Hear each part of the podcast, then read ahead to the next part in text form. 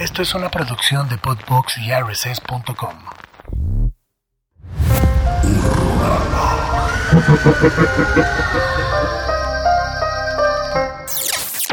Bienvenidos, nuevo episodio de Horrorama. El día de hoy, como pueden ver, no nos acompaña Mike Sandoval, nos acompaña Andrea Miedo mismo. Bienvenida, ¿cómo estás? Andrea Miedo mismo, again, por Again, favor. again. No, pero la realidad es que nos encanta platicar de películas contigo Mm, y a todas las personas que nos están viendo les encanta verte, les encanta que vengas. Eh, dicho por esas personas, eres la tercera horrorama. Yo, yo no puse ese título, yo solo soy el mensajero, la tercera horrorama, así es como ya te están diciendo. Creo que por ahí también te decían la tercera morra maldita. Saludos a las morras malditas. Yo es que soy la sustituta, pues cuando alguien falta me llaman a mí y entonces pues soy, ven que hay como profesores sustitutos, pues yo soy la Pero, sustituta pero de eres la profesora sustituta consentida. Que, que estoy seguro que muchos prefieren a la profesora sustituta que a los profesores, digamos que de todo el curso, por decirlo Es lo que te iba a decir, o sea, pues es que al final como es temporal, pues por eso es tienes encanto, ¿no? Tiene- pero tiene no, su encanto. no crean, no crean. Ya habrá un capítulo, eh, con suerte antes de cerrar esta segunda temporada, que ya vamos en el capítulo 10, este es el 10 17, habrá un capítulo antes de terminar donde estemos los tres, donde esté mi compadre Mike, esté Andrea y esté yo, pues como para platicar probablemente de Nope, no lo sé, no Y- lo sé, no lo sé, o Yo puede digo, ser otra película. yo digo que nunca se nos va a hacer, que No. estemos los tres juntos y que es la maldición horrorada. Yo Va- digo eso. Va a suceder más pronto que más pronto de lo que crees. A ver si es cierto. el, lunes yo veo, yo veo Nope. El lunes. El lunes ves Nope. Ok, ok, ok. No, o sea, por, porque firmé un papel no puedo decir nada. Yo sé, yo sé. Sí, Pero pero, solo- solo voy a pues hacer no mis digas manitas. porque no quiero que me hagas spoilers de todas formas y no quiero hablar contigo este encerrado ahí por hablar de más, pero Solo voy a hacer mis manitas así de. ajá. Ah, pues que de, pues sí. O sea, pues yo el lunes lo veo, entonces pues no más. Muy bien, Todo muy bien. bien. Ya era, ya era hora de que te invitaran. De hecho, pensé que iba a ser a la función que nosotros nos invitaron. Yo Se me hizo muy raro. Pero bueno, piensa, piensa en positivo, la vas a ver antes del estreno. Ah, Lo claro, cual no, está súper bien. está Yo súper estoy chido. contenta. No me quejo. Yo no, no es queja, no es queja. Para nada es queja. Para, nada, es queja. Oye, eh, la última vez que te vi estábamos en eh, ese, si no me equivoco, es el evento de Star Play. Ajá, de Star Plus. Star Plus. día, qué buen día. La pasamos bastante bien y retomando un poquito lo que platicamos el, el capítulo pasado que me dijiste que lo estabas escuchando el día de hoy, eh, me encantaría escuchar tus comentarios de Prey. Ay, es que yo le mandé mensaje porque estaba escuchando el capítulo y escuché la parte donde decían así de, no, pues es que a Andrea de mí mismo no le gustó, o sea, no le encantó. Y yo, "Ah, no, espérate, a ver, a ver, a ver. Vino, vino a suena- Horrorama a decir no pongan palabras en mi boca. Dije, eso suena a como si la película no me hubiera gustado.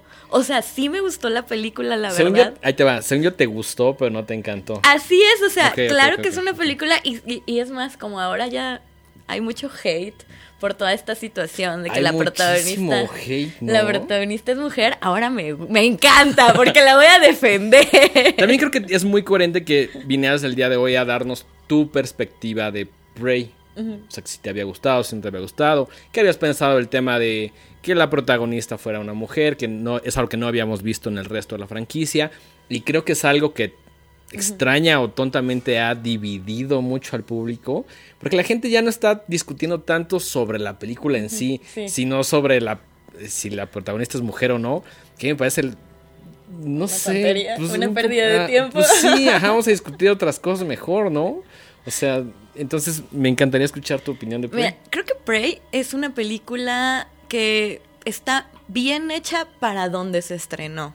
O sea, es que también mucha gente dice así como que, no, pues es que no tenía una trama nada complicada. Claro, porque Depredador 1, 2, 3, Alien vs. Depredador, sí, sí. Depredadores son Esa- Godard. O sea, es- es cine de arte. Esa fue la conclusión que yo llegué así como... O sea, salí y dije, es que la trama, ¿no? Pero luego dije, güey, es lo que es. Claro. O sea, ve las otras, ve las de los 80. O sea, todas tienen una trama simple. Entonces dije, pues, Es no, lo se, que no es. se requiere de más. Exacto, claro. Es lo que es. Que creo que tal vez tiene un poquito más de mérito. Esta me pareció que estaba más cuidada en algunas cosas. O bueno, es que saben que la vi después. Quizá el error fue que la vi después de haber visto la de 2018. Porque yo sí soy muy de que me dicen. Ah, no, la vi después de haber Después. visto Prey. Y la verdad, o sea, yo sí soy de que si me dicen que una película es mala, la tengo que ver. Y vaya que la vi y dije, wow, ¿cómo pudo haber sido tan mala esta película? Entonces, Prey de alguna manera siento que lo supera así, pero con 40 mil Sí, veces. sí, sí.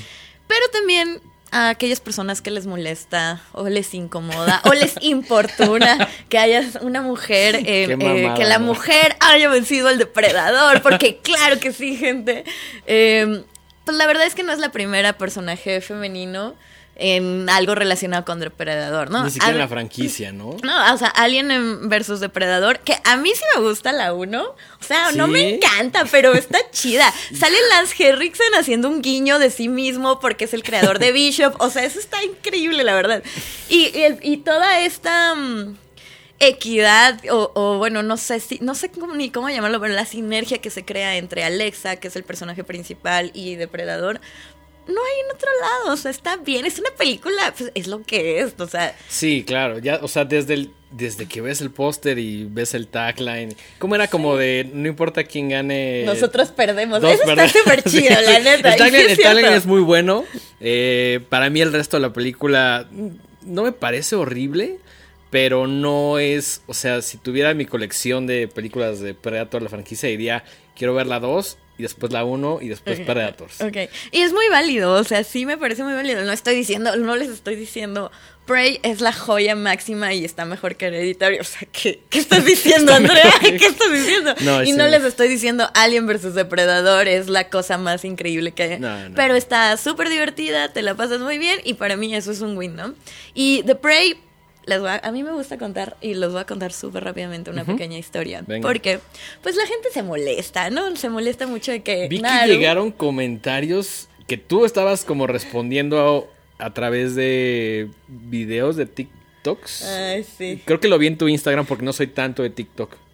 Sí, luego, la- luego contesté ese, que es lo que les voy a contar ahorita. Bueno, eh, la gente se enoja por cualquier cosa, la verdad.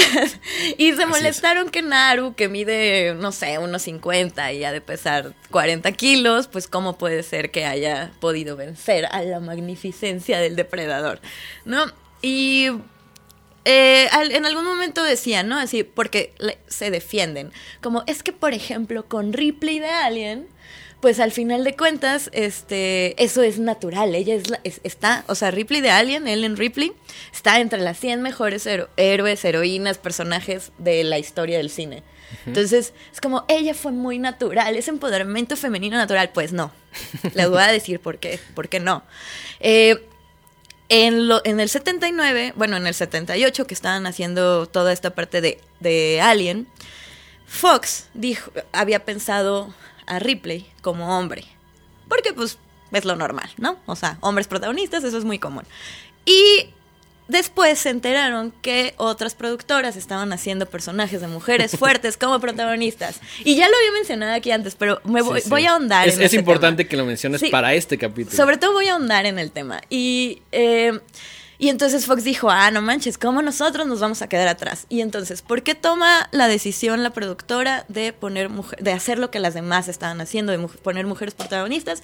Súper sencillo, porque la gente, el público lo estaba pidiendo. ¿Y por qué lo estaba pidiendo? Pues porque acababa de pasar el movimiento, un movimiento de empoderamiento femenino en los 60 y en los 70. Y acordémonos que esta, la película de, de Alien es del 79. me parece. 79, sí. Entonces, o sea, digo, si eso no es cumplir con una agenda, como le llaman, pues yo no sé qué sea, la neta, ¿no? La única diferencia es que ahora sí nos lo dicen y tú te enteras y es fácil, ¿no? Y es fácil criticar. Pero estas cosas vienen gestando desde hace mucho y no tienen nada de malo, es la evolución normal de las cosas que pasan en la vida. Las películas reflejan lo que pasa, En la lo que, o sea, sociedad, cuentan ¿no? la historia Sí. de la humanidad al final de cuentas y son también una respuesta a las necesidades que tenemos.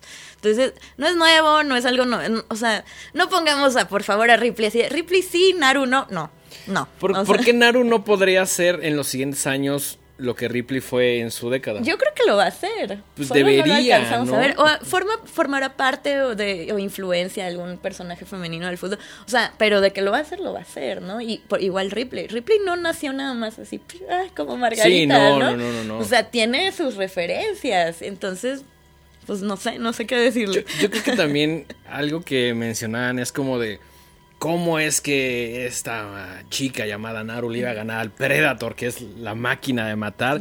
Pero algo que vemos, y creo que es una constante en la mayoría, es que el humano le gana al Predator por medio de astucia, por medio de. No, no le gana por fuerza física, porque ni el Schwarzenegger lo pudo vencer a golpes. Sí, si crees que O va a ser sea- con fuerza, no viste ninguna película de Exactamente. Depredador. Ninguna. sí, no. Exactamente. Sí, si crees que en algún momento alguien venció a Predator por fuerza, definitivamente eso no sucedió, ¿no? Y yo siento que el patrón que tienen todas las películas de, de Depredador es que lo, lo aniquilan con su propia tecnología. Sí. O sea. Y, Sí, es como la vuelta, ¿no? Pasan la uno, pasan la dos, pasan, pasan todas. Entonces, ¿qué les digo? O sea, ay, que el guion benefició mucho a Naru. Ay, ya- y a Arnold, no, ¿verdad? O sea, seguro que no. Por su. Y a Danny Glover, menos. Sí, no, Dan- Danny Glover todavía se ve menos capacitado para combatir Exacto. incluso humanos. Entonces, no sé, no sé por qué luego estas personas tienen como una extraña, inexplicable obsesión por ver hombres musculosos y aceitosos y armados. Pero quizá es buen momento para que se lo pregunten ustedes, ¿no? Es, es buen momento de, hacer, de hacer esa duda. Que además, de su heteroxe- heterosexualidad. exactamente. Digo, no tiene nada de malo, solamente hay que, hay que empezar a aceptarnos, Sí, ¿no? ¿por, por qué, por qué un Schwarzenegger sí y una Naru no? O sea, a mí no me hace mucho sentido. Pero, Pero, en bueno, fin. cada quien. Pero bueno. Yo iba a decir que soy fan de las quejas o de los comentarios que te llegan. Pero supongo que en algún momento debe ser molesto cuando también vi, vi otro como Rante Metallica, ¿no? Que esos son mis favoritos. Es, o sea, retomar un poco el tema de Stranger Things. Vi uno que llegó, no, no recuerdo bien qué diablos te pusieron, así como de, ah, Metallica, este, solo les gusta una canción, ¿no? es como... Investiguen de la banda, ya. Es que no son O fans. sea, creo que hoy en día como funciona el mundo, sobre todo tomando ese comentario de referencia, es que yo, a mí hay un montón de artistas y yo, una parte de mi trabajo es dedicarme a la música y hay un montón de artistas que conozco una canción, sobre todo artistas contemporáneos. O sea, hay muchos que digo, por ejemplo, de cosas que no me encantan o que no estoy escuchando siempre, como por ejemplo el reggaetón, ¿no? Conozco una canción de Romeo Santos y ya, ¿no? Y podría, con el mismo derecho y entitlement, podría llegar alguien así como de, es que no eres fan, es que tienes que escuchar todo. Y es como, pero siento que esos malditos comentarios vienen generalmente de este estereotipo del metalero que uno parecería que es un estereotipo, pero no. Esos personajes existen, Existen. y se quejan y van contigo a quejarse.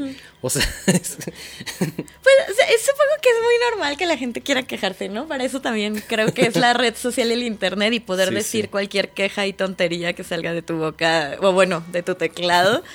Pero, pues también hay que, o sea, hay que apre- aprender a diferenciar como ahora sí que peras y manzanas y que una cosa es una cosa y otra cosa es otra cosa al final de cuentas. Y te digo, mucha gente dice, o sea, es- ese tipo de argumentos son los que a mí no me gustan, ¿no? De, Claro. pero es que ahora quieren cumplir con una agenda. Dude, hay que leer historia. La agenda viene cumpliéndose desde hace mucho y no necesariamente es algo malo. De que hay personajes más log- mal logrados. Claro, sí, nadie pero te va a decir que eso no. ya es más un tema de guion, ¿no? Exacto. O sea, no tiene nada que ver con que si es eh, blanco, negro, eh, mujer, hombre, gay. O sea, no en esto tiene solo faltó que, ver. le tiraran al perrito, güey. Ajá. Sí, es que ¿por qué tiene que ser perrita? Es y no. per- ajá, sí. Dude, what? Pero bueno. Hay, hay algunos comentarios que me gustaría... eh, Hay uno muy bueno que da datos súper chidos de Depredador. Ese se me hizo así súper lo- valioso. Lo, lo voy a, lo voy a leer. El primero de ellos hace 12 horas. Estoy leyendo los de YouTube aquí en, en mi teléfono. Lo estoy leyendo en vivo. Ahora es que no hay, no hay, no hay mano negra, no hay, no hay negra. nada. De Cristian Ledesma. Yo soy cinéfilo, de toda la vida y me he visto todas las películas de Depredador. Y esta me parece que estuvo buena. Si no te la has visto, es muy fácil criticarla. Creo que sucede con un montón de cosas, ¿no? Si no has visto algo, es fácil criticarlo y decir, esto es horrible, no sé por qué. Pero es todo. Ay, fíjate que yo aprendí muy a la mala a dejar de hacer ese tipo de cosas porque me perdí de muy buenas películas por prejuiciosa.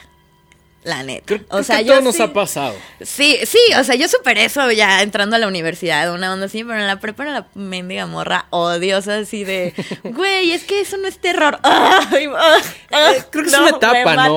Una etapa en la cual eres primero muy duro contigo mismo y luego con el- resto del mundo, no se diga con tus Sí. amigos o allegados, ¿no? Sí, sí, y todo es diferente y te estás enojada y no sabes por qué y te sientes incómoda. O Por sea, suerte- yo, yo no sé tú, pero a mí en la prepa yo crecí como diferente, entonces Ok, ok. estaba como, de por sí, siento que mis proporciones tan raras, estaba todavía más, ¿no? Como larga de un brazo y como del toro, no Es sé, normal me en sentía súper sí, anormal. Entonces, pues, ¿cómo no vas a estar enojado? Sí, verdad. claro, estás enojado por todo, con tus papás, con tus amigos, con la que no te hace caso o el que no te hace caso. eh.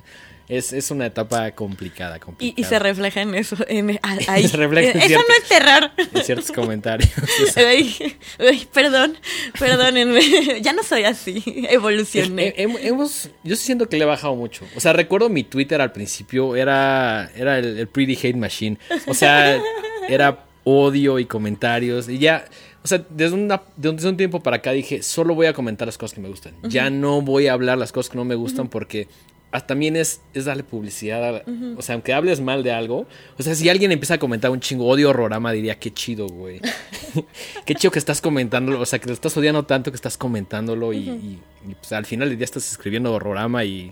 Y la gente va a decir, ay, Es, ¿qué es- es? es parte de las Vamos a métricas, ¿no? Es, es el ejemplo que yo pongo con música que ya sé que no me va a gustar o con músicos que sé que son malas personas o que no me gusta lo que hacen. Que a veces digo, voy a escuchar su nueva canción para criticarla. Ahora ya no lo hago porque cuenta como un play. O sea, no puedo llegar con Spotify y decirle, regresa mi play porque esta Sí, canción no me gustó. Cuenta como un play. Y el artista va a llegar y decir, pues tengo tantos números. No, o sea, en YouTube es un poquito más visible porque tienes como tu like, puedes decir qué te gusta y qué no te gusta. Pero en plataformas como en Spotify, pues no hay, no hay Claro. esta manera de medirlo. No es como, tengo 10 views, por, por decir algo, y es como, pero no estás, no sabes si son positivos o negativos. O sea, el artista Sí, nada más claro. llega y dice, tengo estos números. Sí, sí, sí. Si a la gente le gustó o no, ya es un tema completamente aparte. Creo que es una buena manera de ver las cosas. Fíjate que yo más bien me gusta saber por qué no gusta. O sea, por ejemplo, cuando me dijeron así de, no, la del 2018 de, de- de- este, Yo no, yo no la vi. Mike sí la vio y quizá hice mal en no verla porque Mike me dijo no la veas. O sea, yo sí quería verla porque vi el póster, fue una película que le hicieron como bastante ruido y dije, órale, qué chingón volver a ver a, a la Predator, ¿no? En la pantalla grande. Y mandé a Mike de Conejillo de Indias, la fue a ver y me dijo, no, o sea, incluso le eché mensaje así, güey, ¿qué tal? Y me dijo, no, no mames, está horrible, bla, bla, pues las opiniones que escuchaste el programa pasado. Y este, y dije, bueno, creo que me la voy a ahorrar, ¿no? Quizá, quizá debería verla. Pues ya depende de ti, ¿no? Pero a mí me encanta saber por qué está mala. O sea, Sí, sí. eso de si, si tú me dices, no la veas, está mala, es como que me dijeras, güey, no sé qué estás esperando, ve a verla. En... Y yo, pues sí, ahí voy. Y ahí voy. Y como sí, que te está- empuja un poquito más, así de, ahora más. la tengo Y- que y, ver, no es que no crea en lo que dijo Mike, o sea, no es que no crea en su opinión. Al contrario, quiero saber así de cuáles son los puntos en donde estuvo fallando esta película, ¿no? Que es una desgracia esa película, o sea, de verdad es una tragedia esa película, porque tenía literalmente todo para ser muy buena. Y yo no entiendo qué pasó, pero está fatal. Yo solo escuché, escuché pocos comentarios porque como platicamos un poquito fuera del aire, sentimos que Predator es hasta cierto punto medio de nicho. Escuché pocos comentarios y la mayoría era como de, güey, esperaba algo muy chingón y a lo mejor no se los dio esa película. No, es que sé. es que pues, es una des- es una tragedia esa película, o sea, De plano. Sí, no, es que no entiendes. Simplemente tú- todo te deja de, what the fuck, ¿qué sentido tiene esto? ¿Por qué salió esto así? O sea, véanla, es, es interesante verlo y Sí, ver sí. por qué, porque es tan evidente. O sea, hay películas que dices, pues como que no me gustó, pero O sea, como no que le rascas un poquito para criticarla. Esta sí te, Esta es te lo pone de, en bandeja no, de plata, ajá, así de, ¿no? güey, Sí. ve la porquería que es esto. Sí, y no sabes por qué, porque todo en teoría, o sea, si te la cuentan, si ves el cast, si ves los, o sea, cosas, es así como que, güey, peliculón. No, pero pues bueno. Vamos, vamos con más comentarios, comentarios de hace dos días. David Zárate nos dice, concuerdo que la película no está forzada en el aspecto de la actriz, e incluso con el homenaje a los comanches. También me pareció bastante Sí, interesante. sí, sí, sí. Y nos pone un par de datos ñoños que amé. Ay, yo también lo sabía. El primero, David Zárate es de los nuestros. El primero es la pistola que tienen los franceses, es la misma que sale en Predator 2, que le dan a Mike, interpretado por Danny Glover, que tiene grabado, eh, tiene el grabado de Rafael Adolini, que viene de los cómics, la referencia es joya, creo que es de mis películas favoritas de Predator. Ese dato a mí me lo pasó Mike justo cuando salimos, que estábamos ñoñando. Eh, yo no estoy nada familiarizado con los cómics de, de Predator, pero me pareció un buen guiño, ¿no? Entonces, ese es, ese es el dato ñoño número uno. Pe- Pero es que aunque no, no seas de cómics, si, si eres de la franquicia, pues al ver la 2, como Sí. que dices, ah, Sí, qué claro, padre". aparece la pistola y la ves y ta- también creo que en ese momento como que no lo esperaba y sucedió tan rápido que hasta Mike me hizo así como de... Yo así como de, ¿qué, qué, qué, qué, qué? Así como que me lo perdí. Y después le dije, güey, ¿qué fue eso que me mencionaste o que querías que viera Que que, no, que no, que no noté? Y me dijo, güey, lo de la pistola. Y le dije, ay, güey, qué cabrón, ¿no? Porque además, como dices, aunque no seas fan o no conozcas los cómics, aparece en la, en la segunda parte, que como nos menciona eh, por acá David Zárate, es de sus, de sus favoritas. Dato ñoño número 2. En Predators de 2010 sale un alienígena como insectoide, parecido a una mantis. Es una referencia total al primer diseño que iba a actuar Van Damme. Wow. Yo no recuerdo ese personaje, pero sí recuerdo lo de Van Damme. Porque incluso antes del programa pasado, como que vi estas como pruebas de vestuario. Era una cosa muy, muy diferente al, al Predator Sí, que sí, sí. conocemos, ¿no? Más como en una onda mantis ahí rara, ¿no?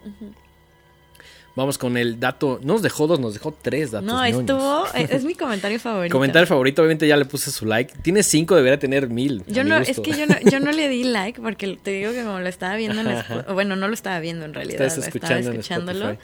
Este, sí. Va, pues vamos con el dato ñoño número 3. El videojuego de Predator Concrete Jungle es una mezcla entre el cómic Predator 2 y un tipo de Godfather Scarface. Si te gustó Predator 2, tienes que jugarlo o echarle un ojo. Pues la historia es precisamente de un Predator llamado Scarface, que tiene una historia muy chida con una familia de mafiosos de apellido Borgia. Aparte tienes que involucrarte con pandillas futuristas, hay saltos en el tiempo, en fin, es una joya si eres fan de esas cosas. Se los recomiendo, es una gran historia. Me vendió completamente el A mí videojuego. también, Además, de- pensar como en una onda, o sea, pensar en un Predator que se llama Scarface y como esta mezcla como con el cine que habla de est- estas familias como italianas de la mafia, se me hace muy interesante y de esas cosas que no pensaría que se pueden mezclar de una manera exitosa, ¿no? No, es, es un gran comentario, es nuestro comentario favorito de... ¿Dice para qué plataforma? Eh, mm, creo que no. El juego se llama Concrete Jungle. Si alguien lo jugó, pues ahí échenos un comentario. La neta es que me antojó- se me antojó. Yo tiene buen rato que le soy fiel a mi Super Nintendo. Entonces, como me gusta la onda retro, pues hay, hay, hay videojuegos que me encantaría, sobre todo como este, jugar. Eh, algunos de- también de terror, pero digamos que no es nuestro fuerte y no, no lo hemos hecho, ¿no? También por acá Alberto Torres nos pone saludos, dengue, saludos. Eh, Pablo Peña, me encantó Prey, siento que es una película que tuvo paciencia para constru- construirse, desarrolla el ambiente, a los personajes, a la situación, el Predator está cabroncísimo. Pienso que Naru tiene un perfil diferente al de las otras mujeres de su tribu, ¿de acuerdo? Tiene inquietudes que la llevan a romper su rol y perseguir su instinto. No quiere conformarse con lo que le dicen que tiene que hacer. He escuchado que es una inclusión forzada, pero no me lo parece. Obvio es mi punto de vista y es posible que no tenga la sensibilidad de quien afirma eso. Ella vence al Predator, al gracias a su complementación del hermano. Trabajan juntos con inteligencia y observación, ella con habilidad guerrera y su hermano como sucedió con el Puma. También estoy enamorado de la 2, coincido con la lista de Mike, abrazos a los horrorama. Pues es eso, ¿no? Es eso, ¿no? entendiste todo, hermano. O sea, Claro, pero pues sí, pero bueno. Fí- Fíjate que creo que la 2, digo, tantito así, pellizcando la 2, tiene su encanto. O sea, sí creo que... A, a mí no me encanta tampoco, pero Es que la hace, hace- también hace poco, esa sí la vi antes de, de Prey. Y dije, ah, sí tiene un encanto muy particular. Y la neta, pues eso está chido. O sea, creo que sí la pongo debajo de la, de la 1. O sea, sí. Pero de bueno. acuerdo, de acuerdo. Oye, pues ya entrando en el, en, en- de lleno en el día de hoy, pues es que nos íbamos a tardar menos en, en Prey, pero también creo que la conversación era necesaria, ¿no? El- Jiji. Eh, Creo que, creo que era importante y dando continuidad al, al- al capítulo Claro. anterior, ¿no? Pero de lo que vamos a hablar el día de hoy es de segundas partes, estas eh, secuelas favoritas. Sabemos que hay muchas, nosotros vamos a platicar de las que vimos y las que nos gustan. Probablemente ustedes allá afuera tienen una lista más chingona, una lista un poquito diferente. Con gusto compártanla. También seguramente dentro de su lista hay algunas que no hemos visto. Es probable porque el mundo del terror es muy, muy grande. Entonces, a partir de 1980, vamos a hablar un poquito de, de estas eh, secuelas que, que nos encantan, ¿no? ¿Qué te parece si empezamos con 1981, Viernes 13, parte 2? ¿La viste? ¿Te sí. gustó? Fíjate que sí la vi, la vi hace mucho, ¿eh? Y debo admitir, no me odien, pero yo no soy tan fan de la todas estas de Viernes 13. Me gustan en el sentido de que entiendo la importancia Pensé que, tiene. claro. Pero Y- no es algo que te enamore. Pero, eh, no, claro, o sea, sí, hace tres, tres años creo, vi de la 1 hasta Jason Takes Manhattan. Ok. Como- Híjole, Takes Manhattan no me gusta nada. Encanto, O sea, me encanta pues, la parte que está en Manhattan, pero son como cinco minutos. Todo lo demás es el bote. Es el bote, claro, ¿no? Ese- sí, yo creo y yo creo que esa es una de sus grandes debilidades. Pero bueno, eh, ah, creo que viernes 13, parte 2, al final, eh, todavía es el Jason sin máscara, ¿no? O sea, todavía es que trae el costal ahí. Exacto. Todavía ni siquiera se alcanza a construir como el exacto. icono de terror que conocemos. Es hasta la tercera donde ya aparece con esta máscara de hockey. A mí me encanta la 2 porque me parece es creo que es mi favorita de la franquicia, incluso a veces más que la 1. Sé que hay gente ahorita que está diciendo, "A ver, es un pendejo." Puede ser, pero la 2 me gusta muchísimo y el diseño de personaje tiene como el overall y que tiene como un saco puesto nada más como me parece increíble. Eh, Creo que es mi favorita dentro de la franquicia.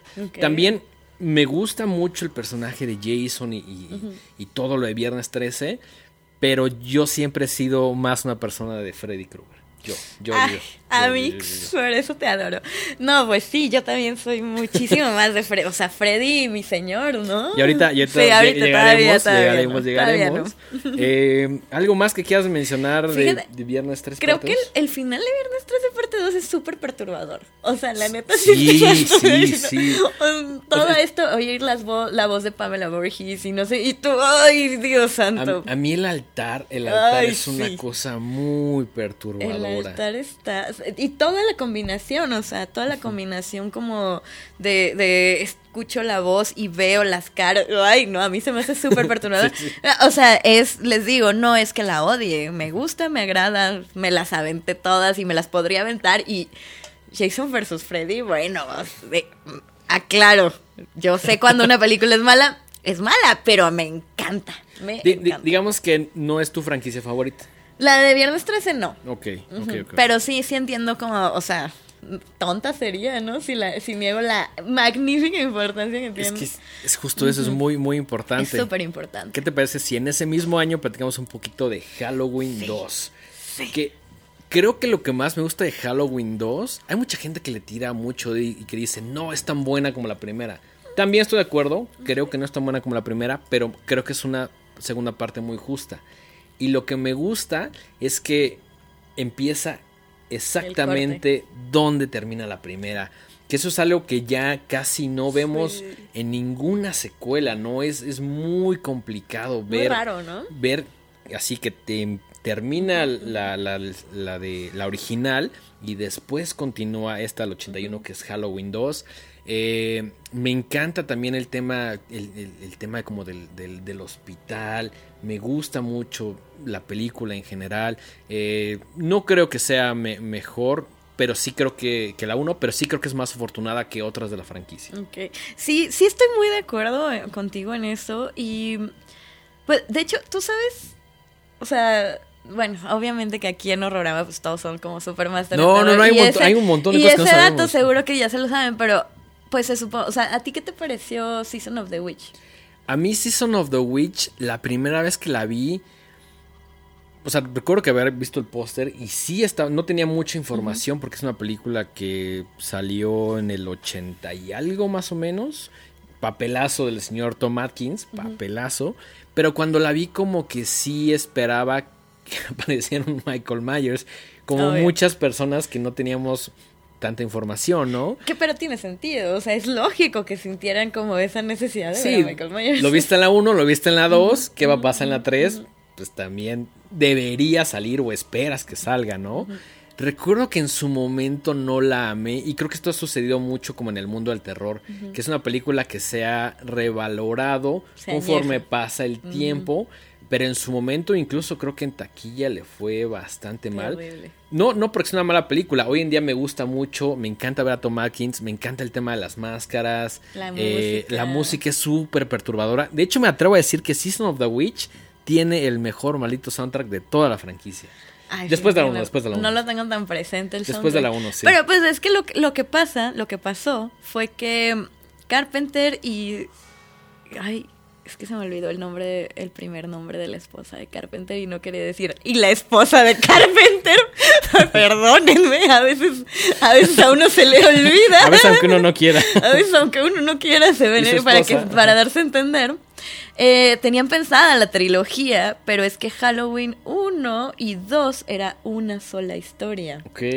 Y la 3 era una historia distinta. O sea, Exacto, todo era sí. antología. Y entonces iba a haber una cuar- cuarta, pero era la tercera en realidad, que iba a ser diferente. Y obvio lo echaron para atrás porque debido al... sub- ah, sí es cierto que no, creo que no le fue tan bien en taquilla Halloween 2, pero pues al final no le fue mal. Sí, ¿no? no, O sea, no, en comparación con la 3. Entonces, a diferencia de Halloween 1 y 2, pues vieron que Season of the Witch fue súper mal recibida y decidieron echar para atrás la cuarta historia y, de- y concentrarse en Michael Myers, ¿no? Sí. Y, Yo- ajá. No, no, no, nada, iba a decir que a mí me gusta mucho la 2, o sea, también estoy de acuerdo y una de las características, cosa que no ya no vemos, es justo que empieza donde termina, ¿no? Yo lo que sabía es que en algún momento Carpenter dijo, voy a hacer uno, una, Halloween, y después quiero que sean historias diferentes, que es básicamente lo que vemos en Season of the Witch. Exacto. Pero como no le fue nada bien a Season of the Witch, bien. que es la tercera, Carpenter dijo, bueno, ya sigan sacando Michael Myers si es lo que la gente quiere, ¿no? Sí, no, Porque pues- Carpenter yo lo quiero mucho y todo, pero si es una persona que si llegas con el suficiente billete, dice, Lo "Eh, hace. Date, güey. O sea, como que ese güey no tiene ningún pedo. No lo critico, yo sería igual. Si alguien ya con mucho dinero me dice de esto, diría, va, toma mi personaje. va, va, va. Pero realmente Halloween y la franquicia estaba pensada para hacer diferentes historias de terror. Ahora, me da como cierta ansia pensar que vivimos en el mundo en el cual ya no vimos esas historias. Pues sí. Vimos Season of the Witch que nos gusta mucho, me parece como muy inteligente también, pero el resto de las historias ya no las vamos a ver, ya se quedaron en la cabeza de Carpenter o de alguien más. Pero también creo que las otras de la franquicia nos han gustado. Incluso, ¿qué opinas de los remakes de Rob Zombie? Que también son muy debatidos, ¿eh? Pues mira, la verdad, o sea, me da. Me dan igual. ¿Te da igual? No, no es que me den igual, o sea, no me molesta verlos, pero tampoco me encanta, ¿saben? O sea, si me dicen así, güey, vamos a ver las de Rob Zombie, bueno, O sea, si, si llego y te digo, vamos a ver Halloween, ¿qué- sí me preguntarías, Yo- la de Rob Zombie. no, pues yo pienso en la 1, La no voy a pensar en Rob Zombie. Ok, ok, ok. Más bien, tú si me dices, vamos a ver Halloween, tiene que ser o de Rob Zombie o Halloween nomás a secas. Creo que antes de decirle a alguien vamos a ver Halloween de Rob Zombie tendrías que aclarar que es la de Rob Zombie porque si dicen Halloween solo, solo hay una. ¿Sabes muy... Puedes aprender mucho de una persona si te dice, vamos a ver Halloween de Rob Zombie o Halloween, ¿eh? Exactamente. Hay aguas, exactamente. aguas. También puedes aprender mucho de una persona si solo ha visto las de Rob Zombie. Ay, sí, la Creo verdad. que es necesario ver al menos la 1, la 2 y la 3. Esas son las que yo consideraría obligadas dentro de la primer línea del tiempo. Y las 5 si te gusta Paul Rudd. Las 5 si te... Bueno, sí, las ¿Sí 5 es si la te gusta 5 o por... es la 7? Ya ni me acuerdo. Creo que es la 7. Sí, ya no me acuerdo. Creo, creo, no pero tampoco acuerdo. estoy tan seguro. Yo realmente soy fan de las primeras cuatro. Eh, el resto las he visto, no, no me enamoran, no como Season of the Witch o como la primera, ¿no? Sí. Pero, por ejemplo, yo recuerdo que para mí la oportunidad más cercana de ver algo como lo que hizo Carpenter en a finales de los 70 era como las de Rob Zombie, como ir al cine a ver Halloween. Recuerdo que había como cierta emoción cuando salieron por ahí de los 2000 eh, la primera me gusta y me parece buena, sobre todo porque cuenta como esta historia de chavito de, de Michael Myers, ¿no? De su relación con la mamá, de su familia, de cómo se empieza a volver como en este asesino, ¿no? Pero la segunda, y me encanta la primera, creo que sí me atrevo a recomendarla. La segunda sé que es mala, pero me gusta. Ok, La- ok, ok. Sí, la puedo, segunda- puedo entender eso, Ajá, lo la, puedo entender. la muy segunda no me atrevo a recomendarla, pero sí es una película que disfruté y en su momento fui dos veces al cine a ver. Hola. Sí, me gustó bastante, porque en ese momento también estaba un poquito más enamorada de Rob Zombie, lo que hacía y pensaba que todo lo que hacía estaba chingón. Después me di cuenta de que no. Pero eh, no recomendaría la 2, la 1 sí. Ok, sí, sí, sí, muy bien. Pero, pero bueno, dejemos atrás. Halloween y vamos con una súper, súper consentida que a los dos nos encanta. Nightmare on Elm Street, 1985, parte 2, Freddy's Revenge.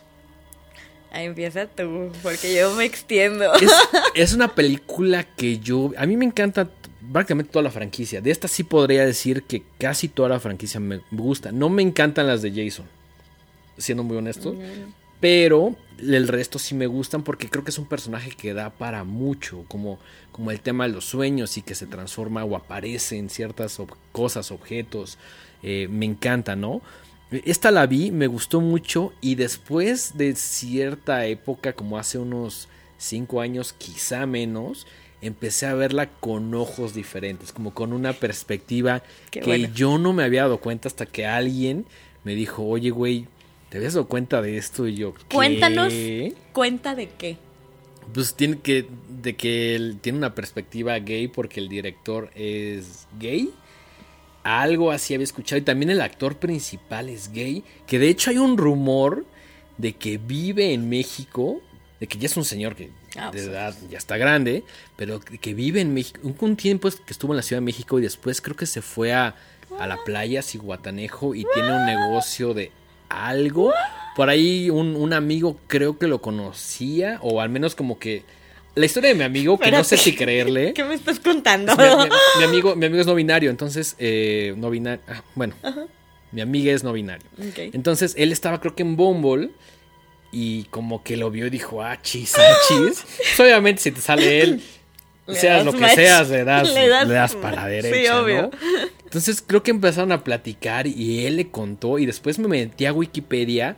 Y sí, este actor cuyo nombre ahorita no recuerdo. Mark Patton. Exacto. Él vive en, en México, creo que ahorita en la playa y tiene un negocio de algo. Cosa que yo no sabía hasta que mi amigo me dijo porque él se lo encontró en, en, en Bumble, o es lo que me dijo. Y le creo Adiós. hasta cierto punto. Pero, Adiós, me voy a buscarlo. Ahí nos vemos. pero sí, creo que es una película que vi desde una perspectiva muy diferente. Y recuerdo que cuando la vi dije, ah, caray, tiene razón, ah, caray. O sea, como que todo fue, como que me fue cayendo el 20 poco a poco, ¿no? Y creo que es... Recuerdo que tú hace un mes, un par de meses, hiciste eh, por ahí un videíto donde explicabas... Que eh, porque era por qué, LGBT. ¿no? ¿Podrías recordarnos un poquito esto? Pues miren, eh, digo, el, el- la historia rápida, para no, no extendernos tanto, yo digo yo que me Vamos a encanta- necesitar una, que- segun- una que secuela Una de esta- segunda parte de las segundas partes, espérenlo.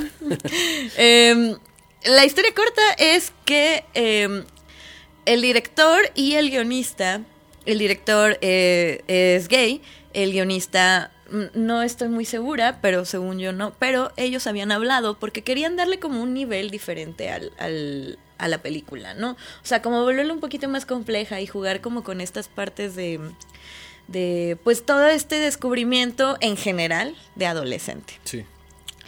Y Mark Patton, eh, pues él, él era de los pocos actores que en ese entonces, en los 80, no escondía su preferencia, sus gustos. Pero bueno, pues al final, como algo que jamás sucedería el día de hoy, se juzgaba mucho a la gente por sus preferencias sexuales, ¿no? Eso ya no, ya no existe, eso ya no existe, ya, ya se fue, ya se eliminó eso, afortunadamente, ¿no? el caso es que eh, ellos hablaron y se- bueno, el rumor era que ellos habían hablado y que se supone que había impactado con Patton todas estas, estas escenas y este enfoque.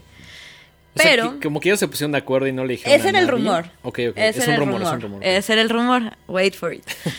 Eh, ese era el rumor, pero pues ya saben, ¿no? O sea, la sociedad que es tan, tan benévola al juzgar a las personas, pues se le fue a Patton, porque Patton era el único eh, abiertamente gay en ese momento. Ok. Y entonces Patton decía, oigan, pues a mí no me echen la culpa, o sea, pues lo pactamos, lo hablamos, no sé qué. Y el director y el guionista, no, nunca, ¿cómo crees? No mames. Están locos, o sea, también no sé por qué le ven la, el punto de vista homoerótico, esto es un adolescente normal, bla, bla, bla. Y no fue hasta 2010 que empezaron a hacer como, pues, un documental y les preguntaron al director y al guionista así de, oye, ¿qué pedo? ¿Es cierto o no es cierto? Pues sí. Pues sí, sí es cierto, pero pues en ese entonces no podíamos decirlo abiertamente Claro, porque claro. pues nos iban a, a crucificar y no sé qué. Y así, de, ay, ahorita ya no, ¿verdad? Obvio, ahorita ya no. Entonces, o sea, aparte, esta película de Freddy es la única que tiene un Final Boy. O sea, de verdad es una Claro, película sí. muy especial, gente. De verdad es una película sí. muy especial porque justo tomaron esa decisión porque no querían que fuera como todas las demás películas de terror con mujeres. ¡Oh! ¡Oh, my God! donde está como, ajá, este, Exacto. Me, me encanta que lo, que lo menciones, ¿no? La idea del Final Boy que no, no es lo más popular en el cine de terror, ¿no? Cero popular, cero, cero popular. Y entonces dijeron, no, pues es que, por, o sea, siempre tenemos a protagonistas y Final Girls, y ya estaba súper bien establecido el fenómeno de Final Girl, ¿no? Y entonces dijeron, bueno, pues ahora un Final Boy, órale, órale. ¿Y cuál? O sea, el Final Boy, al pobre Final Boy, literal lo hicieron Final Boy la sociedad, ¿no? Y lo, lo super crucificó y lo humilló y no. Porque te digo, ¿no? O sea, eso era antes. Antes humillaban a la gente por su preferencia sexual. Antes no les daban trabajo. Antes. Ahorita esas no. cosas Ahorita ya son no cosas suceden, que ya ¿no? pasan. Es totalmente ajeno a, nos- a nuestra realidad, ¿no? Antes no juzgaban una película que todavía no se iba a estrenar por cualquier. Ah, no, eso, es- eso era antes. Ahorita ya no es eso. Pero pues bueno, esa es la historia rápida de, de Pesadilla en la calle del infierno 2. La venganza de Freddy. La venganza de Freddy, Freddy's Revenge, muy recomendada. Este, creo que dentro de la franquicia y por esta nueva perspectiva de la cual la primera vez que la vi de chavito no tenía ni Y no tienes por qué, idea. o sea. Eh, bajo esta nueva perspectiva creo que se ha convertido al- de mis favoritas. Al menos está en un top 3, ¿sabes? Es una gran peli. Eh, al menos está en un top 3. Sigue, la primera sigue siendo mi favorita. Sí. Pero esta creo que tiene un espíritu muy diferente al resto de la franquicia por todo lo que ya mencionaste, ¿no? Esta Sí, es- eh, es Nightmare on, on Main Street. Eh, vamos con la siguiente. Que esta es una que a mi compadre Mike le gustaría estar aquí para platicar porque es muy fan de Texas Chainsaw.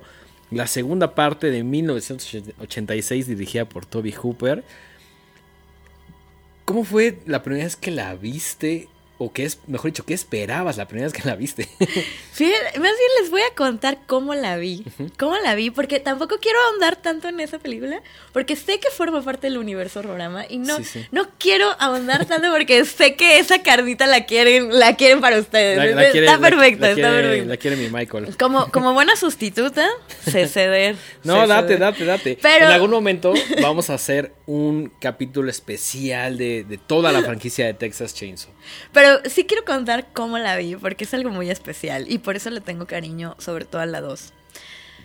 Mi familia es de Oaxaca y entonces uno de mis tíos o unos tíos tienen un taller mecánico inmenso de pueblo. Entonces imagínense, o sea, se ve el tractor, se ve el- miles de motos abandonadas, eh, bueno, una, una locura. Y pues el tío con el que veía en ese entonces películas de terror rentó La Masacre de Texas 1 y 2 y yo nunca las había visto. Si te- Wow. no ¿Recuerdas sé. más o menos cuántos años tenías? Un, un- Pues yo creo que un tenía aproximado. 10, 11, Órale, no, pues estaba súper chavita. o algo así. Paréntesis, yo creo que las personas que entramos muy chavitos en contacto con el terror fue algo que ya nunca dejamos. No. Pero bueno. No, la verdad es que ya no se puede. Ya no se puede dejar, somos adictos. Somos adictos. Pero sí, síguenos contando. Pero bueno, este, estaba lloviendo, estaba, era ya noche y estábamos, acabábamos de terminar de ver la 1. Obviamente que para mí era así como, güey, esto es lo más raro, ¿por qué la muchacha se reía cuando escapaba? O sea, para mí fue como una locura, ¿no? Y que me ponen la 2. Qué cabrón que no te dejó. O sea, no, y, y no creo que haya sido algo intencional, que no pudiste procesar la 1 cuando ya de pronto estabas en la 2. Pues es que eran maratones, antes no te importaba el pro- procesar, era así Sí, como, no, vela no. niña. Sí, sí, claro. Sí, y, y, mm, empezó a caer un tormentón, pero un tormentón. Y entonces, justo en, en- No, no voy a decir qué escena, porque bueno, pues para que la vean también. Tampoco es tan importante. Eh, truena, volteo, veo el, el tractor y veo un montón de cadenas, con la luz, ¿no? Imagínense el relámpago, veo un montón de cadenas colgadas y pues taller mecánico y se escucha como un fium. Claro que no era una sierra, pero yo Pero juraba que es- sí. en ese momento sí sonó a sierra. No mames, qué miedo. Pegué el grito más así de mi vida. De por sí soy súper gritona, imagínense cómo era, ¿no? Así. Y yo, no mames.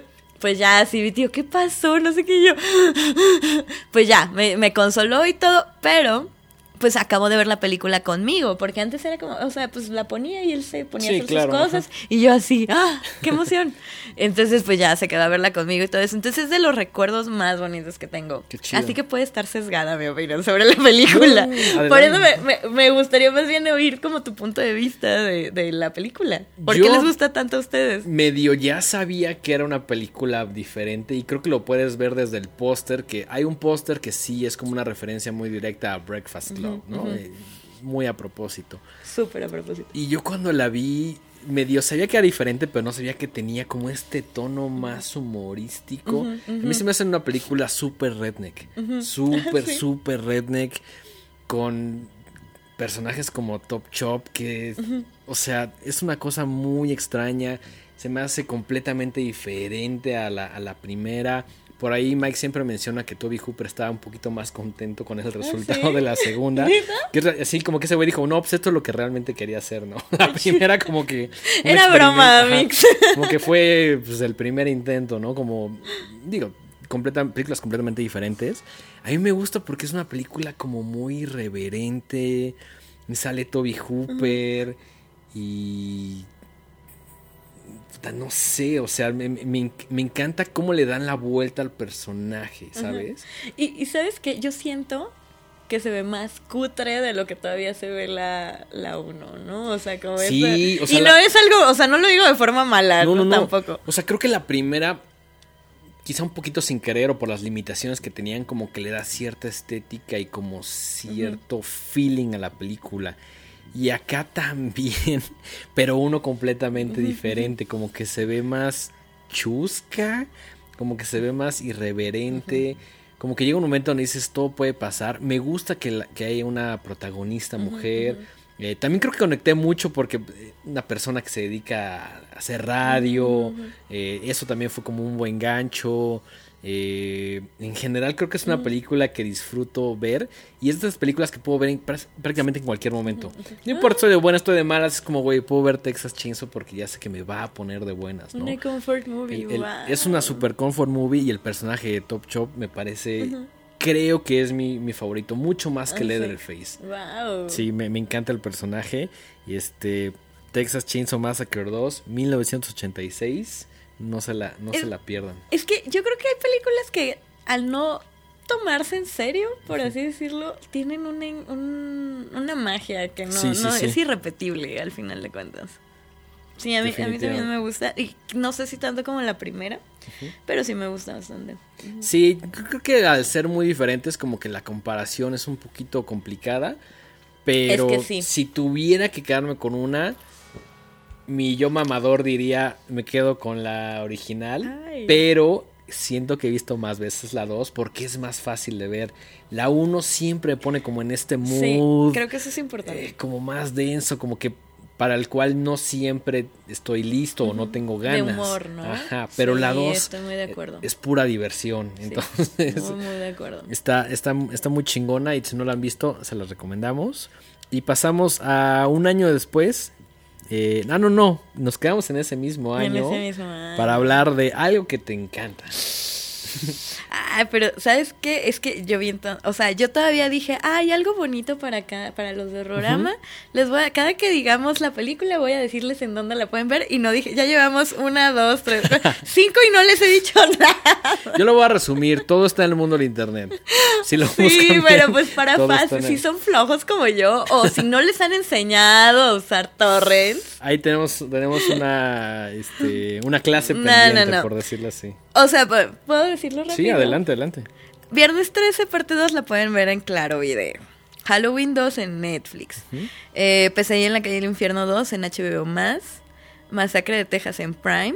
Bueno, la 2. Estamos hablando de segundas partes. Y esta ¿Y esta? Y ¿Dónde se esta puede ver? Antes en- de que menciones el título. en Star Plus. Muy bien, Star Plus. Golazo ahí, incluyendo esta película. Que...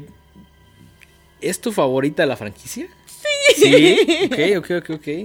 Es mi favorita. Yo creo que sí es de las películas. O sea, está entre la cajita de películas que más veces he visto. Y, y fíjate que yo pensé que la tenía súper infalible en la memoria y resulta que no, ni tan infalible, pero, pero es de mis favoritos, o sea, me encanta. me Estamos, encanta. estamos hablando de Aliens, que es eh, la segunda parte de Alien, que por ahí vi que, a- que James Cameron como que lo que se menciona es que llegó con directivos, la gente ahí, todos los que ponen el varo, que escribió Alien y que nada más le agregó la S y fue como... Pero le agregó la S y le atravesó dos palitos para que fuera el signo de pesos. Qué bueno, de dólares, de qué dinero. Chingón, qué chingón. Un genio, un genio. Un genio James Cameron, me parece creo que de las mejores junto con otra que vamos a hablar un poquito después. Pero la, la- es dentro de la franquicia yo me quedaría con la 1 y con la 2. Las otras también me gustan. La 3 no me late nada. La 3 no me late. O sea, no es que no me guste nada, pero no la disfruto. Disfruto incluso más Resurrection. Y creo que en una pea lo estábamos. Ya ni siquiera platicando, estábamos así, casi casi llegamos a los golpes, Mike y yo. ¿De Resurrection o de la 3? De la, de la 3 y después, o sea, cuando yo le dije a Mike, a mí me gusta más Resurrection, es con ese güey. Sí, eso así me dijo, ¿cómo que Resurrection? Sí, una, una discusión un tanto ahí acalorada, ya con algunas chelas encima, pero Damn, qué intensidad, Pero- ¿eh? A ver, yo estoy buscando una amiga con la que me pueda poner peda. No, no, no. Eh, fíjate que la 3 no me parece horrible, pero ya no sé, o sea, es una cosa muy extraña, así que dice, chale. Y, y siento como, como que es aburrida. O sea, perdón, igual y yo estoy mal, pero siento que es aburrida y no tendría por qué ser aburrida. O sea, para mí la 3 es así. la, la 3 es todo lo aburrida que la 2 no es. Exacto, Así pero de no tendría por qué, ¿sabes? Es lo No, feo, es lo es como- triste. Merecemos una película 3 de Alien buena, la verdad. Sí. Necesitamos un corte o algo diferente Lo ahí, merecemos. Porque señor David Lo Fincher merecemos. nos gusta lo que hace, pero esta sí, a mi gusto, no quedó nada Pero bien. Y él, y él creo que lo ha que dicho, no ¿no? lo dejaron, ¿no? Que no lo dejaron hacer un montón de cosas. Entiendo lo difícil que puede ser trabajar con una producción grande, con gente que te está dando dinero. Pero, híjole, si ya no te está. Yo preferiría abandonar el proyecto. Decir, ¿saben que Esto ya no tiene mi espíritu. Ahí nos vemos. Sobre todo si un director como David Fincher, que ya podrías catalogar entre grandes comillas como cine de autor, ¿no? O sea, ya, ya tiene su sello, tiene buenas películas. Pe- Y esta, definitivamente, Aliens, Aliens, Alien 3 no es la mejor de ellas. Pero. Aliens, sí, de James Cameron es una verdadera maravilla que nos encanta. ¿Hay, hay algo en especial que, que la haya convertido en tu favorita la franquicia? Vázquez. Sí, Es que- Vázquez, Vázquez. Es que el personaje de Vázquez es, híjole, hasta homenajeado por ahí en, en, en Predator. Y ahorita sería un personaje súper cancelable. Sí, o- claro, son, son- Estábamos botadas de la risa. Yo estaba botada de la risa ese día que me dijiste. O sea, no sé si saben, pero Vázquez, bueno, el personaje de Vázquez es latina en la película y pues la actriz no es latina, es blanca y entonces para hacerla latina la pintaron, ¿no? o sea, no, no, no es un blackface Tal No, cual. más porque no es black. Face. No, Pero- exacto. o sea, Brown face. exacto. Pero es lo más cercano que hicieron en esa época. La actriz se llama Jeanette Goldstein, que yo realmente, y, y te- cuando lo descubrí, te escribí. O sea, estaba viendo un, un, eh, un horror con algunas de esas conferencias. y Vi que estaba como el cast de Terminator 2, ¿no? Que, digo, estaban...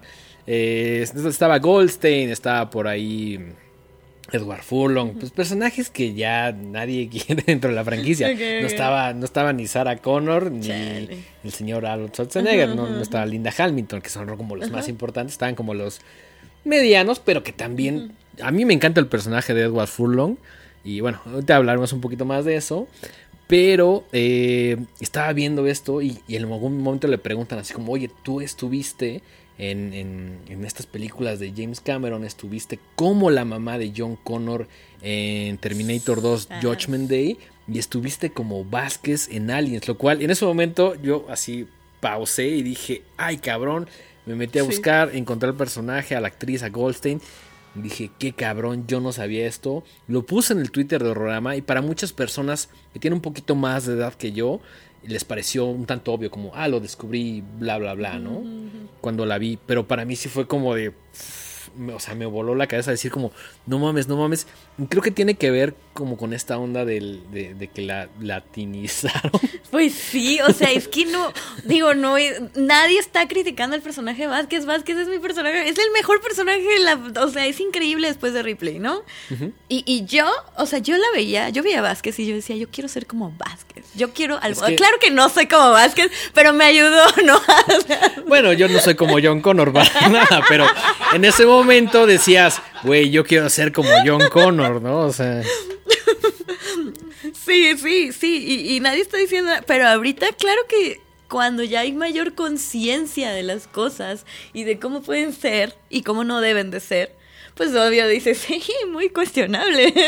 sí, sobre todo el tema de que la latinizaron Sí, pintándola. oye. Y creo que por eso yo no había hecho la asociación del personaje. porque Seguramente, dije, seguro. No se parece mucho salvo por el, el- el pelo, ¿no? Incluso si la ves hoy en día que aparece en esa horror con, eh, se ve muy diferente. Ella es, parece una amiga de mi mamá. o sea, no, no se parece en nada, ¿no? Pero sí cuando la descubrí como que dije, ay, qué cabrón. Y Aliens me encanta. Porque incluso hay personas que podrían decir que la primera es aburrida. Yo creo que es lenta, Es pero lentona. creo que es lenta Bien. muy a propósito y, y porque va construyendo Sí. algo que, que explota en la, en la segunda mitad, ¿no? Es muy a propósito y me encanta que sea así. Pero de alguna manera como que siento que la 2 me puede gustar un poquito más a veces por, porque es una película de acción. Es una película súper emocionante, una película como muy explosiva, lleno de efectos. El hecho de que haya un montón de aliens en vez de solo uno me encanta. Es una cosa increíble. La relación entre Ripley y la chavita que encuentra se me hace como muy Bonita. entrañable. Esta pelea de la reina con Ripley al final es una cosa maravillosa. El, como el, el- el- no sé cómo llamarla, como la cosa que utiliza Ripley para... Es, eh, que- es que el montacargas. no Ajá, sé cómo como se un le dice, ¿no? montacargas, pero como muy futurista, que es como de todo el cuerpo. Como un Es- transformer hueco. Ajá, es como un Transformer flaco, Hay un básicamente. poco Halo, cosas así. o sea, es, un, Ajá. es un armazón, una estructura ósea más grande que nosotros. un exoesqueleto. Sí, sí se ve, ajá, y, y podrías incluso como conectarlo ahí como con Terminator, James Cameron también, ¿no? Eh, todo en la película me encanta, todo, todo, todo. Este, hay entrevistas ya con la chavita. eh, hay ¿Con Newt? Ajá, hay, hay entrevistas con Newt, que de hecho una muy buena aparece en este documental que se llama In Search of Tomorrow, que es como el In Search of Darkness, pero de sci-fi, creo que lo recomendé la vez pasada, maravilla, cinco horitas de documental, no se lo pierdan, está en el mundo del internet. Eh, soy muy fan de Aliens. Yo también, la verdad. eh, ay, es que alguien se me. Digo, todo. Ya mencioné a Mo Vázquez, bla, bla, bla. Pero todas estas escenas que tiene como. Como, por ejemplo, a mí la escena que más me encanta es. y que yo estaba así como, güey, ¿qué está pasando? ¿Qué está pasando? Cuando están como con el radar Ah, y sí, están no, viendo como no, las no, pip, no, no, no. pip, y se van es acercando. una cosa Pip, loca. pip, pip, y ahí vienen, pip, pip, pip, pip, pip, pip, ahí vienen, y pasan ¿cómo que nos pasó? Y yo, Dios mío, por favor, dame un descanso de esto. Esa es una cosa muy, Está increíble. muy loca. Eh, si no la han visto, no quiero hablar mucho de esa Ay, escena. ¿cómo que no la han visto? Pero terminando este programa, sí vayan a verla. eh, no hay excusa, está en Star No, Plus. no, no hay, no hay excusa, está en Star Plus, golazo ahí Star Plus. Producción, ¿cuánto tiempo más nos podemos tardar? Porque podemos hablar No, pues 10 horas más de... sí va a ser necesario. pero, pero tú pones un límite, pones un límite. va a ser necesario hacer una 10 segunda minutos. Va, va, va, va. Este, pues bueno, creo que de Aliens, ¿algo más que quieras agregar? Que la vean, que es la mejor y pues ya para irnos rápido. Perfecto, yo creo que la última o de las últimas que vamos a hablar es eh, 1987 Evil Dead 2, que por acá traje, Perfecto. traje mi copia en VHS, que es de las cosas que más me gustan de, de los VHS que tengo. Este, ahí está la, la- mi copia. Qué bonita, Pel- película que me gusta más que la original. La uno. La, ajá, la 1 me encanta, pero hay algo muy interesante en Evil Dead 2, que es como este concepto de... Es a la vez una secuela, pero también un remake. Es Es, como un requel. Antes que de que Scream o antes de que cualquier otra producción estuviera pensando en esto, como un tanto involuntario. Si no has visto la primera, empieza un poquito similar a la primera, como que te pone otra vez en el contexto. Claramente no empieza cuando termina Evil Dead. Eh, no, no, o sea, realmente no sé bien qué estaba pensando Sam Raimi cuando la hizo, pero me parece la más afortunada y creo que dentro del mundo de terror es la consentida dentro de esta De muchos, trilogía. ¿no? es, es que, digo, esto yo lo leí en, el, en, en algún lado, pero la verdad, y sí tengo que decirlo, van a decir, ay, ¿para qué lo dices entonces? Pero pues no lo he, no lo, o sea, lo leí, pero no lo he investigado de ver en algún documental o cosas así. Pero se supone que esta Evil Dead 2 es la, ex- o sea, la película que Sam Raimi quería hacer con la 1. Claro, sí, sí, sí. Entonces, pues, eso- por eso tal vez tendría sentido como... Sí, muchísimo. Como, como que la sientas de esa manera, ¿no? Así como que pues parece una recuela y no sé qué, pero no. ¿Sabes? ¿Cuáles son tus tres momentos favoritos de Evil Dead 2? Híjole. Probablemente el, el- el de la... Quizá hay gente que no la ha visto, Ok. entonces me gustaría decir, me gustaría decir solo uno. Ok, ok, ok, Y creo que es el de la mano. Ok. El de la mano es una cosa puta cabroncísima. O sea, fue como de, no sé si reírme, no sé si me está dando miedo, no sé si son... Y creo que en general todo Evil Dead 2 tiene como este espíritu de decir, puta, es- es- si es un poco gracioso, si es un poco absurdo. No sé si es cagado o retorcido. Exactamente, te deja como esta sensación de decir que sí te ríes en algún momento, en otros no. Eh, pasan un montón de cosas súper absurdas. eh, cu- cuando finalmente, digamos que Bruce Campbell, Ash, agarra como esta herramienta, también es una cosa como súper inesperada. Que yo recuerdo que ya había visto como imágenes de cómo se ve el, el Ash al final de esta película. Ok. Y decía, ¿en qué momento se va a llegar a eso, no? Que pasa casi hasta el ¿Y por- final. ¿Por qué, por qué sabías? Porque había visto, o sea, había visto Evil Dead 1 y Ah, alguien me dijo como, Ah. hay una Evil Dead 2 y en algún momento como que busqué imágenes y dije... Ah. Y también había visto el póster de Army of Darkness. Ni me acuerdo del póster de Army of Darkness. Es uno como muy épico que aparece, a ver si producción lo puede poner acá, acá atrás. Este es, es como que aparece Ash así como levantando el brazo. Está, está muy, muy chingón. Entonces como que decía, este Ash se ve como muy normal para lo que yo he visto que se convierte el, el- el personaje, ¿no?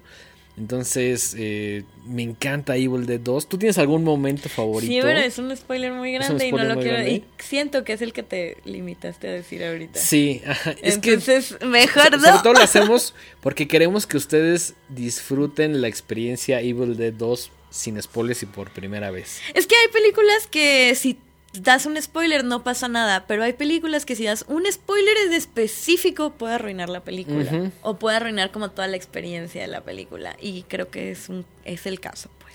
Exactamente, entonces no, no queremos spoilear Evil Dead 2. Eh, ¿Dirías que es tu favorita dentro de esa trilogía? Sí, yo creo que sí. Bueno, no, a ver. Mi favorita dentro no, de la trilogía, sí. Del universo ¿De Sam es Raimi? Ash vs. Evil Dead. La serie. Ok, ok. Fíjate que a mí la serie. No, no lo acepto. A No, mí no la cierto. serie me gustó mucho la primera y segunda temporada. De hecho, era de esas cosas que creo que no podías como contratar en México. Porque yo todos los domingos en la noche era como, no mames, nuevo capítulo de... No sé si lo lanzaban los domingos. Creo que sí, como a la Yo noche. Porque cuando salió era como, no mames, tengo que ver esto. Y sí me metía a los torrents y en la nochecita era como de, güey, ya salió. Lo veía y decía como, no mames, era mi manera favorita de acabar todos los domingos, viendo esa serie. Y ya después llegué como a la tercera. Y la tercera, creo que lo bien que va la primera y segunda, tercera, como que empieza ahí a.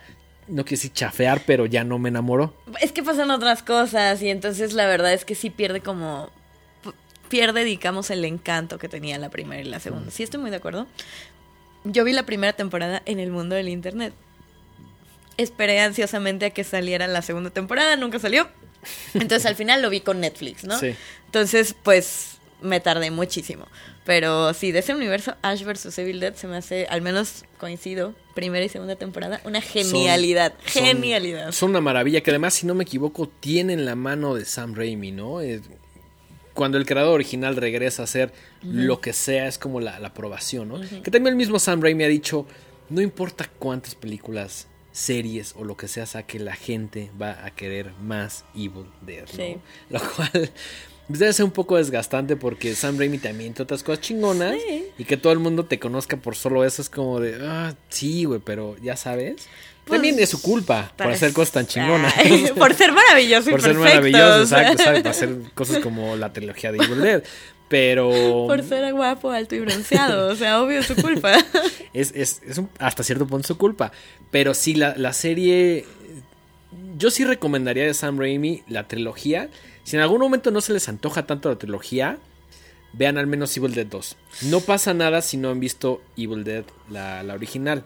Si ven Evil Dead 2 del 87 Ok. y no han visto nada de Sam Raimi, no hay problema, lo van a entender perfecto. Sí. Después yo creo que vería...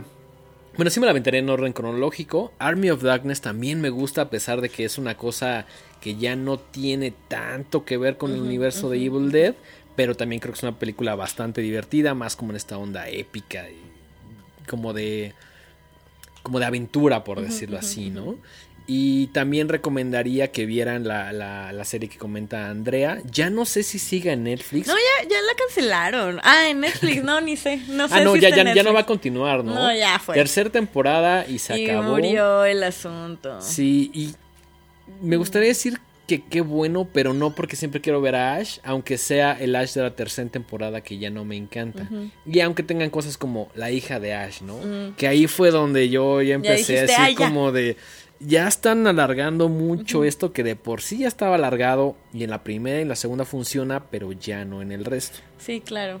Sí, eh, es que Bruce Campbell, ¿quién no quiere ver? O sea, es más, si quieren ver más Bruce Campbell, vayan y síganlo en su Instagram, es la cosa más, o sea, podrá ser cool, pero nunca tan cool como Bruce Campbell. Sí, no, no, O sea, al Bruce Campbell es el güey más Eh, cool hijo, del no, mundo. no, es no, un, no, Es un, es un Y si tipazo. quieren sacarlo de contexto, véanlo en la serie eh, Burning Notice. Ah, eso no lo he visto. Es- es- es- sale totalmente del personaje del que están hablando, pero si quieren ver al actor haciendo algo más, ahí. Ok, La ok, ok, ver, no lo he visto. sí la buena buena recomendación. Ahorita la anoto. Buena ¿Cómo se llama? recomendación. Es de espías y se llama eh, Burn Notice, así como que la gente está quemado ya. Ok. Ok, buena perfecto. recomendación, muchas Muy gracias, buena muchas recomendación. gracias. Algo que no hemos visto. Sí, es que eso es siempre algo chingón, ¿no? Las cosas que cualquier persona te puede recomendar que no has visto y que te dicen, güey, tienes que ver esto porque te va a gustar, es, es parte del espíritu de, de este programa, ¿no? Eh, antes de finalizar, algo que quieras decir de Evil Dead 2. Que eh, yo antes no la entendía. No, no sé o- si hay algo que entender. O sea, no, no, no, me refiero a que yo de verdad, te digo, volviendo a esa etapa de adolescente mamadora, pensaba que era una cochinada. Hasta después, tiempo después que la vi, dije, qué estupidez, Andrea. O sea, la Andrea del pasado es una tonta, ¿no? No, no entiendo cómo puede no, no valorar este, esta joya cinematográfica. que, digo, al final de cuentas es esto, ¿no? O sea, hay películas que son, que tiene, son lo que son y por eso debemos de valorarlas. Y creo que eso es algo muy difícil de aprender. A mí me encantaría que, y lo he pensado como entre las 500 ideas absurdas que tengo con Mike, eh, creo que esta no se la he dicho, pero estaría increíble que nuestras mamás se sentaran aquí y que vean Evil Dead 2 y que reaccionaran así. Nuestras mamás reaccionan a Evil Dead 2. ¿Por qué son así? ¿Por qué son así? Los, ¿Por qué los hombres son así? O sea, nada más le quieren traer angustia y mortificación a las mujeres. O sea, porque me encantaría saber qué opina mi mamá de esta cosa. O sea, a mí me encanta, pero seguramente si mamá la vería, güey, qué chingados es esto, ¿no? O sea, diría como, O sea, mi mamá luego ve cosas que me gustan y dice, güey, qué pex. Esa es mi hija, está bien dañada, pobre morra. Y yo, mamá, pues, ya voy a terapia, mamá, perdón. Yo sí recuerdo que un día mi mamá llegó al apartamento y tengo un póster bastante grande, como de 60 por 90, creo que un poco más grande, de Evil Dead. Es como la mano saliendo y sí me dijo así como, ¿qué pedo con? O sea, como que intuyó que hijo. era una película o algo hijo. así, pero sí me dijo, es como, güey, ¿qué con ese cuadro? Así como, ¿Y con ese yo, mamá, cuadro? es el póster de Evil Dead, así como... Con ese cuadro. Esa es mi mamá, a la cual le envío un saludo. Estoy seguro que no está escuchando esto, pero bueno, si por alguna extraña casualidad lo está escuchando, mamá, te envío un gran saludo. Gracias por dejarme ver tanta cochinada. Eh, pues creo que tendremos que cortar este programa a la mitad, porque nos quedamos en los 80 y todavía faltan un montón de cosas chingonas. Entre ellas Terminator Judgment Day, de la cual ni siquiera De la cual seguramente le va a tocar a Mike.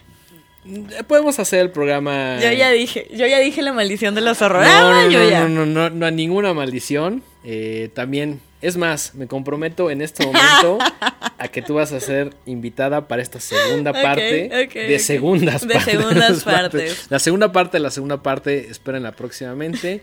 Eh, es todo el tiempo que tenemos por hoy, así que Andrea, por favor, recuérdanos tus redes sociales. En todos lados, la red que se les ocurra, estoy como arroba miedo mismo. Y pues, muchísimas gracias por Si le- hacerme sustituta de... Si les gusta el terror, tienen que seguir Andrea mismo. Más Ah, o menos. Andrea, ah. miedo mismo. Más Arroba miedo mismo, ¿no? Arroba miedo mismo. Perfecto. Eh, mis redes, arroba el dengue, tanto en Twitter como en Instagram. Las redes de este programa, arroba los horrorama. Estamos un poquito más activos en Instagram, pero luego ponemos tonterías en Twitter como que somos el fútbol picante del horror, lo cual creo que es también hasta cierto punto cierto. Entonces, eh, pues creo que finalizamos el capítulo de hoy y nos vemos en el siguiente horrorama. Adiós.